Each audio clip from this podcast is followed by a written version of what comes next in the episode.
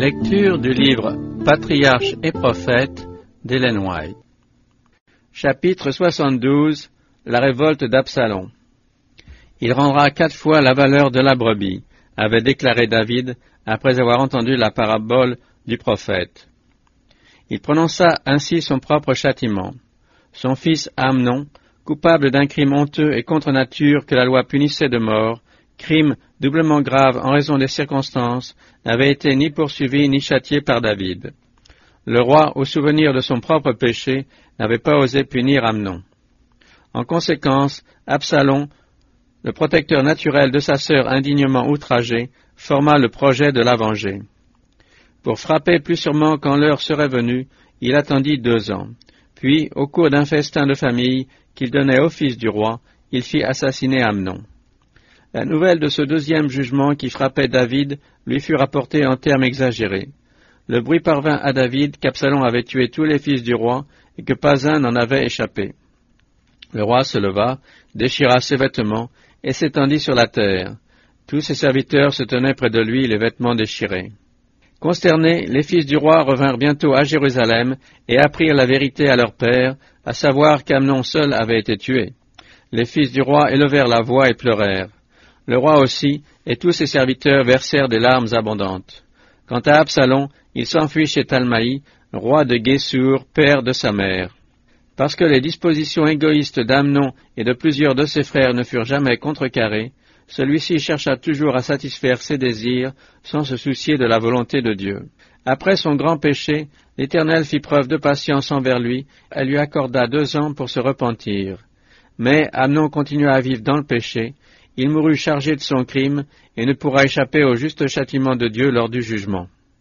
Devant l'inertie de David, qui négligeait son devoir strict de punir le crime d'Amnon et l'impénitence de celui-ci, Dieu avait permis aux événements de suivre leur cours et laisser agir Absalom. Quand les parents ou les gouvernements oublient de punir l'iniquité, il arrive que Dieu prenne les choses en main. Le frein qu'il oppose à la puissance du mal se relâche quelque peu, et la suite amène la punition du péché par le péché même. Les résultats de la fatale indulgence de David envers Amnon n'en restèrent pas là. Le crime d'Absalom méritant une punition, le roi ne lui permit pas de revenir à Jérusalem. Cet exil allait augmenter, au lieu de diminuer, les maux inextricables dans lesquels le roi était enchevêtré. Exclu par son exil de la participation aux affaires du royaume, Absalom, homme énergique, ambitieux et sans principe, s'adonna bientôt à de dangereuses manigances. Au bout de deux ans, Joab entreprit de réconcilier le père et le fils. Il se servit dans ce but d'une femme de Tekoa, réputée pour sa sagesse. Adoptant les suggestions de Joab, elle vint raconter au roi qu'elle était restée veuve avec deux fils pour toute fortune et toute consolation. Dans une querelle, l'un des deux avait tué l'autre, et maintenant toute sa parenté lui ordonnait de livrer le criminel au vengeur de sang. Ils veulent donc, dit-elle, éteindre le tison qui me reste et ne laisser à mon mari ni nom ni postérité à la surface de la terre. Cet appel toucha David, qui promit à cette femme la protection royale. Après avoir arraché au monarque la promesse réitérée de sa faveur, la femme lui demanda avec beaucoup de ménagement s'il ne se reconnaissait pas coupable en ne faisant pas revenir celui qui l'avait banni. Elle poursuivit, car enfin nous mourrons certainement, et nous ressemblons à l'eau qui s'écoule sur la terre et qu'on ne peut recueillir. Mais Dieu n'enlève pas la vie, et il sait trouver les moyens de ne pas repousser loin de lui l'exilé. Ce touchant tableau de la miséricorde divine envers le pécheur, suggéré par Joab l'homme de guerre, est une preuve frappante de la connaissance générale qu'on avait en Israël des grandes vérités de la rédemption. Le roi sentit son propre besoin de miséricorde. Il ne put résister à cet appel, et il dit à Joab, Fais revenir le jeune Absalom. Absalom fut autorisé à rentrer à Jérusalem, mais non à reparaître à la cour. David commençait à souffrir de mauvais effets de son indulgence envers ses enfants. Aussi, quelque tendresse qu'il ressentit pour ce beau et intelligent jeune homme, il lui paraissait nécessaire, pour donner une leçon tant à Absalom qu'à tout le peuple, de manifester l'horreur que lui inspirait le crime qu'il avait commis. Absalom vécut ainsi deux ans à Jérusalem sans pouvoir se présenter à la cour. Sa sœur, qui vivait auprès de lui et rappelait le tort irréparable qu'elle avait souffert, donnait au peuple l'impression que le jeune prince était plutôt un héros qu'un malfaiteur. Absalom profita de cette disposition des esprits et s'efforça de gagner le cœur de ses concitoyens. Son apparence le favorisait beaucoup. Il n'y avait pas dans tout Israël un homme aussi admiré pour sa beauté qu'Absalom. Depuis la plante des pieds jusqu'au sommet de la tête, il n'y avait en lui aucun défaut. Or, le roi manquait de sagesse en permettant à cet homme ambitieux et remuant de demeurer à Jérusalem sans consentir à l'admettre en sa présence. C'était courir le risque de le voir gagner la sympathie du peuple. Avec le souvenir de sa faute toujours devant les yeux, David paraissait moralement paralysé. Autant il avait été courageux et décidé, autant il était maintenant faible et irrésolu. Tout cela diminuait son autorité sur le peuple et favorisait les agissements de son fils. Grâce à Joab, Absalom fut de nouveau admis à se présenter devant son père. Une réconciliation extérieure eut lieu, mais le jeune homme n'en continua pas moins ses menées ambitieuses. S'entourant d'un train de maison presque royal, il entretenait des chevaux et des chariots, et se faisait précéder d'une garde du corps de cinquante hommes. Ainsi, tandis que le roi tendait de plus en plus vers la solitude et la retraite, Absalom briguait assidûment la faveur populaire. La faiblesse et l'irrésolution de David s'étendirent bientôt à ses subordonnés. L'administration de la justice souffrait de négligence et de délai, cause de mécontentement qu'Absalom tournait habilement à son avantage. Jour après jour, ce jeune homme d'aspect noble et imposant se présentait à la porte de la ville, où une foule de plaignants attendait le moment de lui présenter leurs griefs. Absalom écoutait leurs doléances, leur exprimait sa sympathie et déplorait l'inertie du gouvernement. Après avoir entendu le récit de quelques Israélites en instance de procédure, il lui disait Certes, ta cause est bonne et juste, mais il n'y a chez le roi personne pour t'écouter. Et il ajoutait Ah, que ne m'établit-on juge dans le pays Tout homme qui aurait un procès ou une affaire à juger viendrait chez moi, et je lui ferais rendre justice. Si quelqu'un s'approchait de lui pour se prosterner devant lui, Absalom lui tendait la main, l'étreignait et l'embrassait. Le mécontentement fomenté par les menées insidieuses du jeune prince gagnait rapidement du terrain. Les louanges d'Absalom étaient sur toutes les lèvres, et on le considérait généralement comme l'héritier du trône. Fier d'un tel prétendant, le peuple le croyait digne de cet honneur.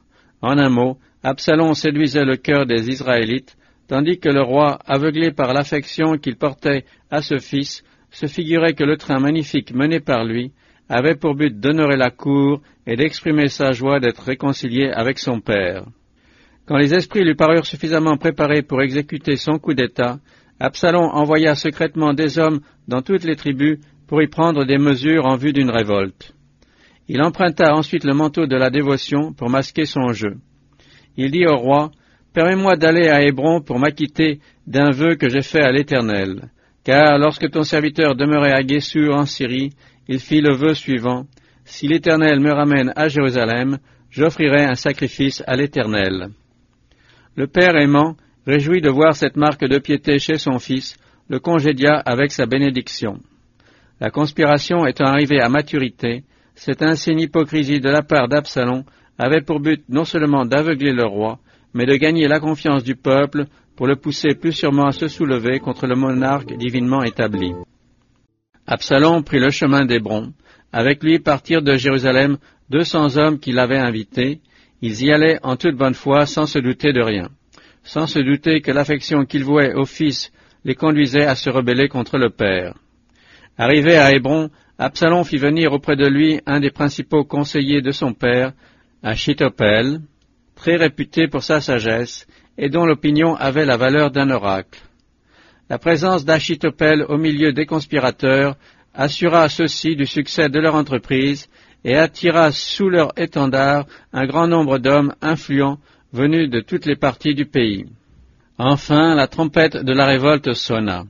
Les espions du prince répandirent partout la nouvelle qu'Absalom était roi, et une foule de partisans se rallièrent à lui.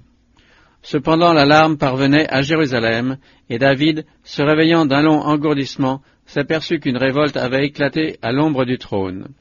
Son propre fils qu'il aimait et en qui il avait mis toute sa confiance se disposait à lui enlever la couronne et sans doute la vie. Absalom fit la revue de ses troupes à Hébron. Les rebelles étaient donc aux portes de Jérusalem. Devant ce grand péril, David secoue la torpeur qui l'accable depuis si longtemps et s'apprête à faire face à l'orage avec toute la vigueur de ses jeunes années. Du haut de son palais, il jette les regards sur sa capitale, joie de toute la terre, cité du grand roi, il frissonne à la pensée que Jérusalem puisse être inondée de sang, livrée au carnage et à la dévastation. Doit-il faire appel à ses sujets et rester fidèles, à la défendre farouchement? Sa décision est prise, non, il ne permettra pas que les horreurs de la guerre profanent la ville sainte. Il quittera Jérusalem, il mettra à l'épreuve la fidélité de son peuple et lui donnera l'occasion de venir se ranger sous son drapeau. De toute façon, en cette grave circonstance, son devoir est de défendre l'autorité dont le ciel l'a investi. Quant à l'issue du conflit, il la remet entièrement entre les mains de Dieu. Le cœur saignant, le roi quitte son palais et abandonne Jérusalem d'où le chasse un fils dénaturé. Suivi par une foule qui fait penser à un cortège funèbre, il est entouré de sa garde du corps formée de Kérétiens et de Pélétiens, ainsi que de six cents Gittiens, sous la conduite d'Itaï. Avec son désintéressement habituel, il ne peut consentir que ces étrangers, venus se mettre sous sa protection, soient enveloppés dans son malheur. Étonné de les voir disposés à faire ce sacrifice pour lui, il dit à Itaï, Pourquoi veux-tu venir toi aussi avec nous? Retourne sur tes pas, reste avec le nouveau roi, puisque tu es un étranger et que tu as quitté ton pays. Tu es arrivé hier, et dès aujourd'hui je te ferai partager notre vie errante Quant à moi, je vais je ne sais pas où. Retourne donc et emmène tes frères avec toi. Que la miséricorde et la fidélité t'accompagnent. Itaï lui répond, Aussi vrai que l'Éternel est vivant et que le roi mon Seigneur est vivant, là où sera le roi, mon Seigneur, soit pour mourir, soit pour vivre, là aussi sera ton serviteur. David accepte avec gratitude le dévouement à sa cause chancelante de ces hommes qui venaient de se convertir du paganisme à Dieu, et, tous ensemble, ils passent le torrent de Cédron dans la direction du désert. Une seconde fois, la caravane est arrêtée par un groupe d'hommes portant des vêtements sacrés. Là se trouvait aussi Tsadok avec tous les Lévites qui portaient l'arche de l'alliance de Dieu. Les gens de David considèrent ce renfort comme un heureux présage. La présence de ce symbole sacré est pour eux un gage de leur délivrance et de leur victoire finale. Il va donner au peuple un nouveau courage et le rallier autour du roi, tandis que l'absence de l'arche va porter la terreur chez les partisans d'Absalom. Un instant, la vue de l'arche fait battre de joie et d'espérance le cœur de David, mais d'autres pensées viennent bientôt l'assaillir. Comme monarque et divinement choisi de l'héritage du Seigneur, il porte une responsabilité solennelle. Dans ses préoccupations, la gloire de Dieu et l'intérêt de son peuple doivent primer la sécurité de sa personne. Or, le Dieu qui habite entre les chérubins a dit de Jérusalem, Cette ville est le lieu de mon repos. Sans autorisation divine, ni le grand prêtre ni le roi n'ont le droit de déplacer le symbole de sa présence.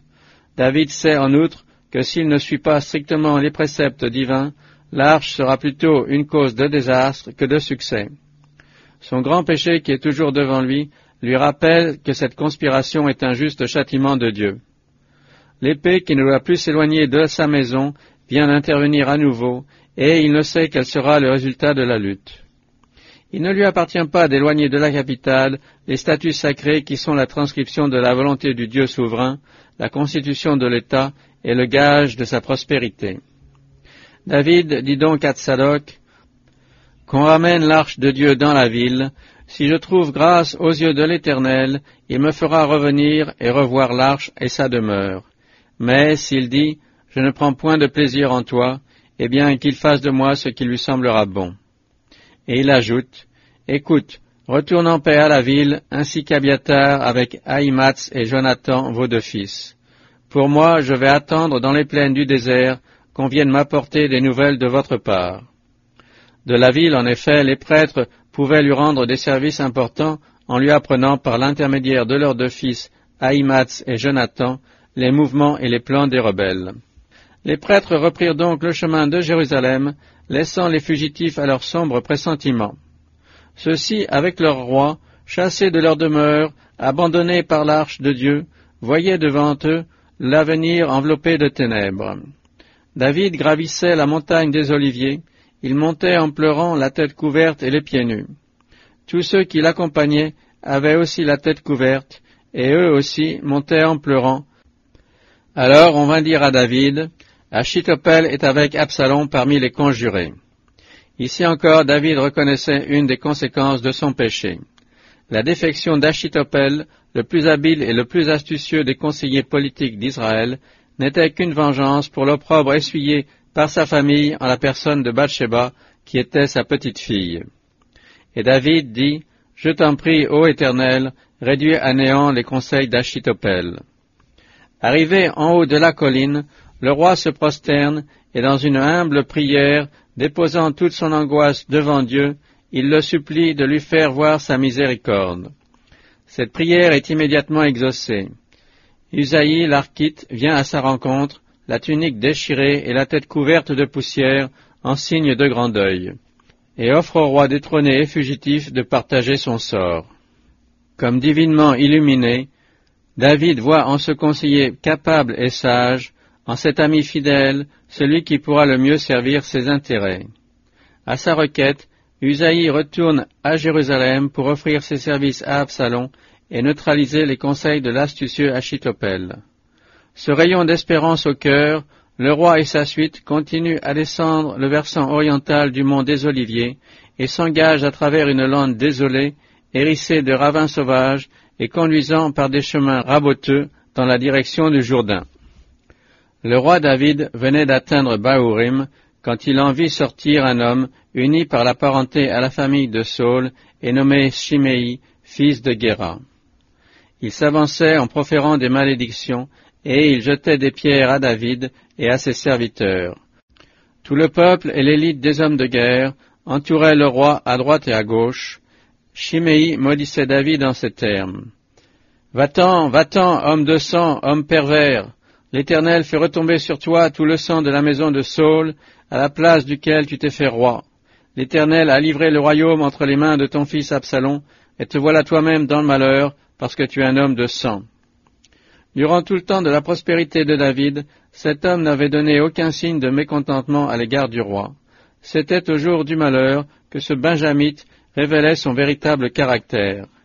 Il avait honoré David sur le trône, il le maudissait maintenant dans l'humiliation. Égoïste et rampant, il jugeait les autres d'après lui-même. Triompher du malheur des autres, tel est aussi l'esprit de Satan. Les accusations de Chiméi contre David étaient absolument gratuites et calomnieuses. Le roi n'était coupable d'aucun tort vis-à-vis -vis de Saul ou de sa maison. Alors qu'il aurait pu le tuer plus d'une fois, il s'était contenté de couper le pan de son manteau acte qu'il regretta par la suite comme un manque de respect pour loin du Seigneur. Un autre exemple de cette magnanimité avait eu lieu un jour où David était caché dans la caverne d'Adoulam. Sa pensée s'étant reportée au jour de sa jeunesse, il s'était écrié Oh, que je voudrais boire de l'eau de la citerne de Bethléem. Bethléem était en ce temps-là entre les mains des Philistins. Trois hommes d'élite de sa troupe, ayant traversé la garnison ennemie apportèrent à leur chef l'eau si ardemment convoitée. Mais David ne voulut pas la boire. Il la répandit en l'honneur de Dieu en disant, Loin de moi, ô Éternel, une telle pensée. Cette eau est comme le sang de ces hommes qui sont allés là-bas au péril de leur vie. Bien que David fût un homme de guerre et qu'il eût passé une bonne partie de sa vie au milieu des scènes de violence, il en était sorti moins endurci qu'on ne l'est en général. Le neveu de David, Abishai, l'un de ses plus braves capitaines, ne pouvant écouter davantage les propos insolents de Chiméi, s'écria Pourquoi ce chien mort se permet-il d'insulter le roi mon seigneur? Laisse-moi faire, j'irai lui couper la tête. Le roi David le lui défendit. Voyez mon propre fils, dit-il à Abishai et à ses serviteurs, celui qui est sorti de mes entrailles en veut à ma vie. À plus forte raison ce Benjamite. Laisse-le faire et qu'il me maudisse, car l'Éternel le lui a commandé. Peut-être l'Éternel aura-t-il égard à mon affliction et me rendra-t-il le bonheur en échange des malédictions que je reçois aujourd'hui. La conscience de David lui faisait entendre des vérités amères et humiliantes. Le soudain revers de fortune qui étonnait ses sujets n'était pas un mystère pour lui. Il en avait souvent eu des présages et s'était étonné que Dieu supportât si longtemps ses péchés et que le châtiment mérité fût si long à venir. Mais à ce moment-là, les pieds nus et ses vêtements royaux échangés contre la bure grossière de l'affliction dans cette fuite douloureuse et les lamentations de sa suite, répercutées par les échos des montagnes, il songeait à sa capitale bien-aimée, et il avait l'impression que Dieu lui manifesterait encore sa bonté. Durant des années, il s'était efforcé d'accomplir fidèlement son devoir. Sous son sceptre, son royaume était parvenu à un degré de puissance et de prospérité jamais atteint auparavant. Il avait en outre accumulé d'immenses matériaux en vue de la construction de la maison de Dieu. Fallait-il que le travail de toute sa vie fût anéanti? Le résultat de ces années de labeur désintéressé, l'œuvre du génie, de la piété et d'une administration modèle allait-il passer entre les mains d'un fils insensible à l'honneur de Dieu et à la prospérité d'Israël? Combien il eût été naturel pour David, dans cette cuisante épreuve, de murmurer contre le Seigneur? Mais au contraire, il voyait dans ses propres fautes la cause de tout son malheur. Ses sentiments sont bien exprimés par le prophète Michée. Si je suis assis dans les ténèbres, l'Éternel sera ma lumière. Je supporterai le courroux de l'Éternel, puisque j'ai péché contre lui, jusqu'à ce qu'il défende ma cause et me fasse droit. Cet épisode de sa vie où David se montre humble, désintéressé, généreux, sous l'insulte et l'ignominie, est l'un des plus beaux de sa carrière. Jamais il n'avait paru plus grand aux yeux du ciel qu'à l'heure de sa plus profonde détresse. Si Dieu avait laissé impuni le péché de David, s'il lui avait permis de jouir d'une paix et d'une prospérité ininterrompue, alors qu'il violait sa sainte loi, les sceptiques auraient eu quelques raisons de prendre comme prétexte l'histoire du roi d'Israël pour démolir la religion de la Bible. Mais au contraire, cette histoire prouve surabondamment que Dieu, loin de tolérer ou d'excuser le péché, fait éclater son amour au sein même du châtiment. Si Dieu fait passer David sous la verge, il ne le supprime pas. La fournaise de l'épreuve a pour but de purifier et non de consumer. Il est écrit, S'ils violent mes commandements et s'ils n'observent pas mes préceptes, je châtirai leurs transgressions en les frappant avec des verges et leurs iniquités en leur envoyant des fléaux mais je ne leur retirerai pas ma faveur. Peu après que David eut quitté Jérusalem, Absalom et son armée y faisaient leur entrée et s'en emparaient sans coup férir. Usaï fut parmi les premiers à présenter ses respects au nouveau roi, qui ne fut pas peu surpris de cette offre de service de la part du vieil ami et conseiller de son père. Jusque-là, ses plans avaient réussi. Assuré du succès final, il accueillit Usaï à sa cour. Les troupes d'Absalom étaient considérables, mais composées d'hommes peu entraînés à la guerre. Achitophel savait que la situation de David était loin d'être désespérée. Une grande partie de la nation lui restait fidèle. Il était entouré de guerriers éprouvés, commandés par des généraux capables et aguerris. Achitophel savait également qu'après un premier et bref mouvement d'enthousiasme en faveur du nouveau roi, il se produirait une réaction et que si la révolution échouait, et si Absalom se réconciliait avec son père, lui, son premier conseiller, serait considéré comme le plus grand coupable et subirait la plus lourde peine. Pour empêcher Absalom de revenir en arrière, il lui conseilla un acte qui, pour la multitude, rendrait impossible toute réconciliation entre le père et le fils. Il suggéra au prince révolté d'ajouter l'inceste à la rébellion. Il s'agissait, selon la coutume orientale, pour prouver qu'il était devenu le successeur de son père, de s'attribuer publiquement ses concubines.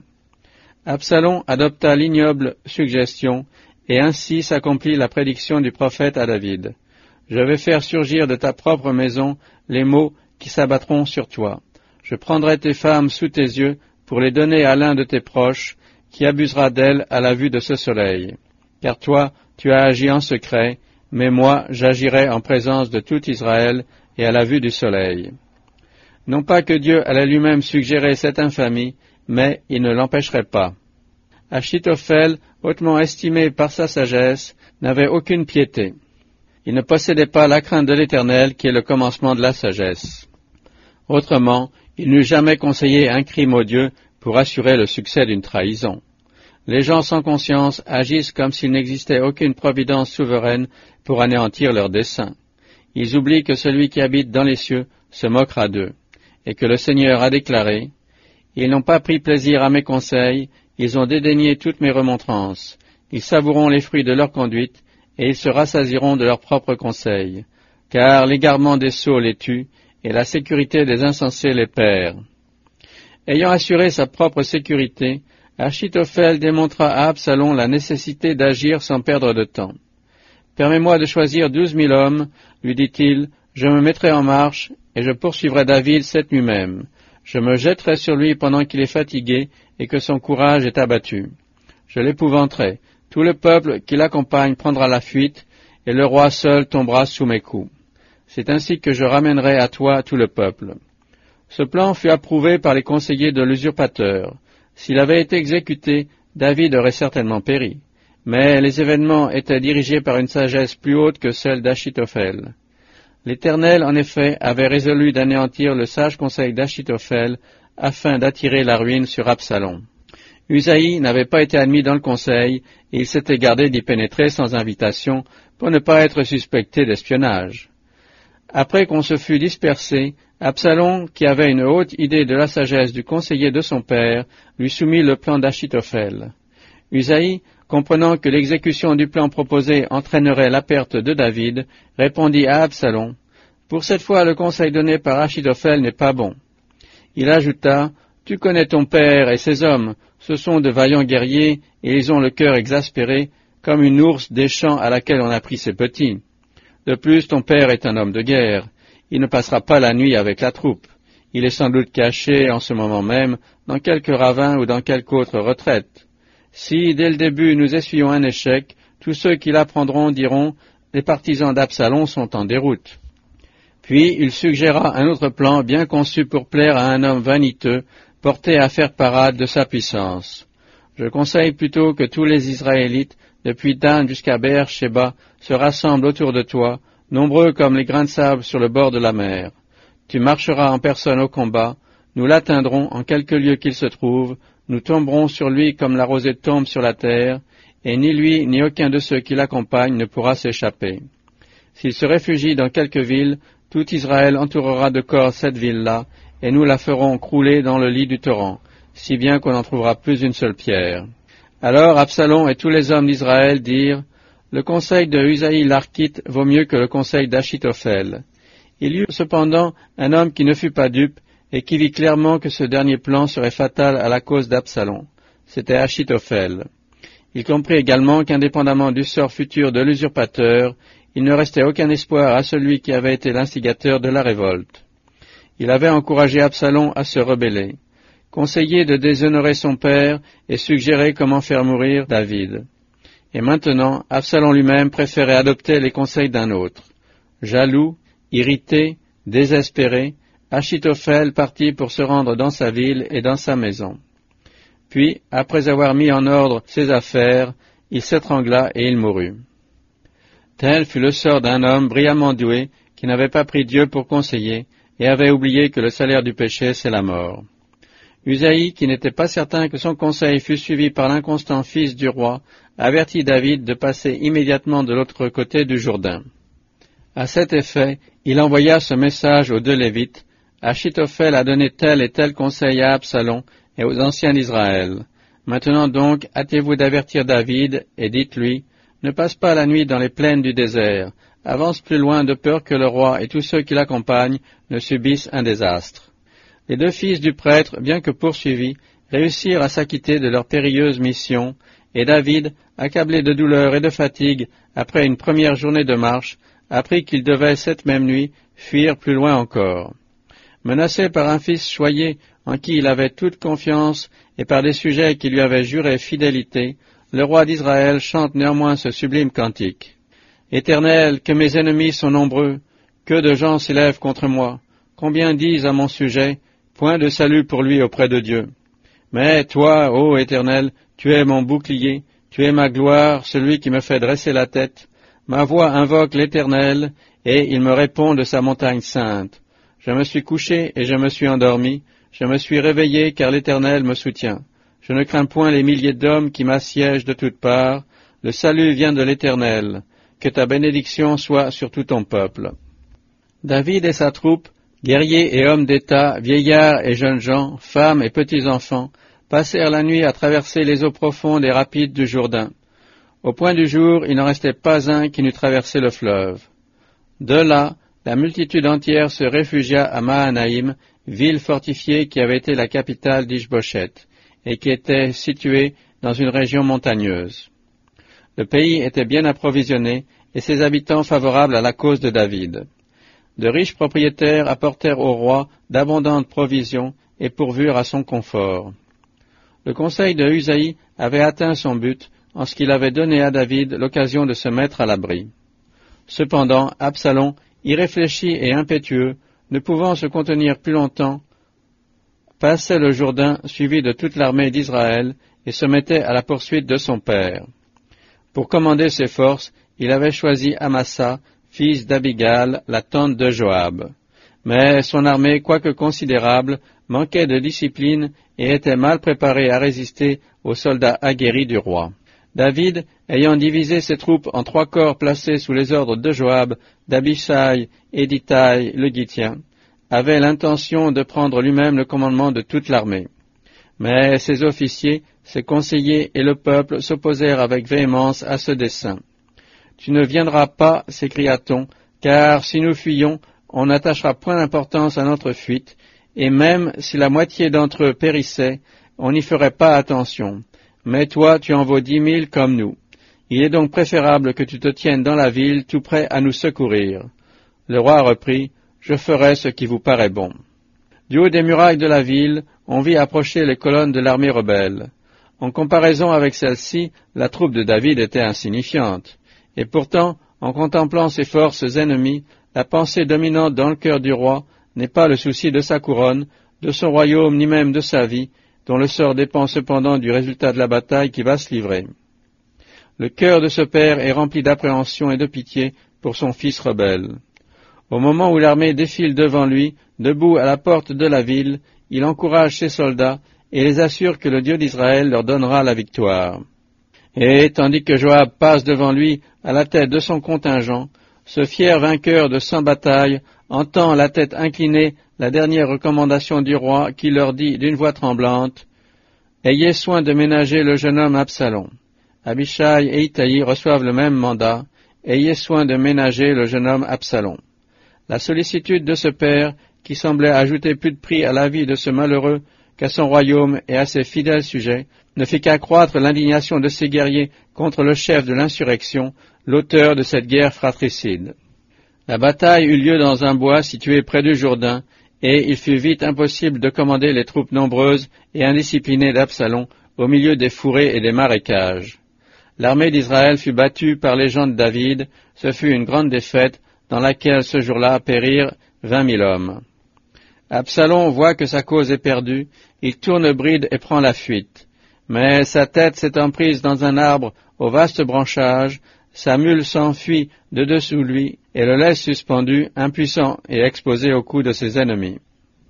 Un soldat l'ayant aperçu dans cet état l'épargne pour obéir au roi, mais avertit Joab, celui-ci, qui a vainement montré de l'amitié à Absalom en le réconciliant par deux fois avec son père, saisit avidement l'occasion de faire disparaître l'auteur de cette calamité. Sans se laisser arrêter par aucun scrupule, Joab prit trois javelots et les enfonça dans le cœur d'Absalom.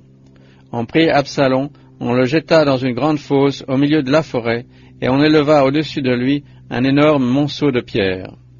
Ainsi périrent les instigateurs de cette rébellion en Israël. Achitophel se suicida. Absalom, dont la beauté avait fait l'orgueil de tout Israël, et qui s'était lui-même élevé un somptueux monument dans les jardins du roi, fut fauché à la fleur de l'âge. En signe d'éternelle infamie, son cadavre fut jeté dans un ravin et couvert d'un monceau de pierres.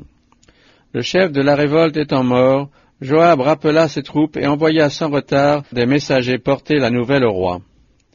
La sentinelle postée sur la muraille de la ville aperçut un homme qui, revenant du champ de bataille, approchait en courant, suivi d'un autre homme.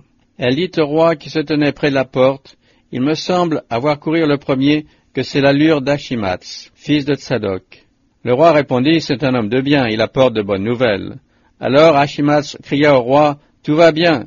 Et il se prosterna devant le roi, le visage contre terre, et il dit, Béni soit l'Éternel ton Dieu, qui t'a livré ceux qui avaient levé la main contre le roi, mon Seigneur. À la question inquiète du roi, Le jeune Absalom est-il sain et sauf? Le messager fit une réponse évasive. En arrivant, le deuxième messager s'écria, Voici une bonne nouvelle pour le roi mon Seigneur. L'Éternel t'a fait justice aujourd'hui et t'a délivré de tous ceux qui s'élevaient contre toi. Une seconde fois, le roi, les lèvres tremblantes, posa la question. Le jeune Absalom est-il sain et sauf? Incapable de cacher la triste nouvelle, l'envoyé répondit, Puissent les ennemis du roi, mon Seigneur, et tous ceux qui se sont révoltés contre toi pour te faire du mal, subir le sort de ce jeune homme. C'en était assez pour David. Sans en demander davantage, la tête inclinée, tremblant d'émotion, il monta dans la chambre placée au-dessus de la porte et il pleura. Il disait en marchant, Mon fils Absalom, mon fils, mon fils Absalom, que ne suis-je mort moi-même à ta place? Absalom, mon fils, mon fils. L'armée victorieuse revient bientôt du champ de bataille, réveillant les échos des collines de ses cris de victoire. Mais quand elle arrive à la porte de la ville, ses cris s'éteignent, les bannières se penchent tristement, et les guerriers avancent tête baissée, ressemblant plutôt à une troupe de fuyards qu'à une armée victorieuse. Le roi n'est pas là pour leur souhaiter la bienvenue. En revanche, du haut de la tour descend ce cri déchirant, Mon fils Absalom, mon fils, mon fils Absalom, que ne suis-je mort à ta place? Ainsi la victoire fut ce même jour changée en deuil pour tout le peuple, parce que le peuple avait entendu dire que le roi était très affligé de la mort de son fils. Aussi le peuple ce jour-là rentra-t-il furtivement dans la ville, comme une armée honteuse d'avoir pris la fuite pendant la bataille. Celui qui est outré en ce moment, c'est Joab. Dieu donne au peuple le motif d'une immense joie. Il vient de remporter contre une très dangereuse sédition une victoire éclatante, et celle-ci est transformée en un jour de deuil au sujet d'un homme dont l'orgueil et la trahison avaient coûté la vie à des milliers de braves gens. Le rude capitaine entre résolument chez le roi et lui dit sans ménagement tu couvres aujourd'hui de confusion tous tes serviteurs qui ont en ce jour même sauvé ta vie, celle de tes fils et de tes filles. Tu aimes donc ceux qui te haïssent et tu hais ceux qui t'aiment, car tu viens de montrer que tes capitaines et tes serviteurs ne sont rien pour toi. Je vois bien maintenant que, si Absalom vivait et que nous fussions tous morts aujourd'hui, tu trouverais que tout est bien. Lève-toi plutôt, sors et adresse à tes serviteurs des paroles d'encouragement, car je te déclare au nom de l'Éternel que si tu ne te montres pas, il n'y aura pas un seul homme pour rester avec toi cette nuit. Et ce malheur sera pire pour toi que tous ceux qui te sont arrivés depuis ta jeunesse jusqu'à présent. Si dur et cruel que soit cette algarade pour son cœur meurtri, David ne montre aucun ressentiment. Son général a raison. Il descend et se tient à la porte de la ville pour accueillir par des paroles de félicitations et d'encouragement ses braves soldats de retour de la bataille.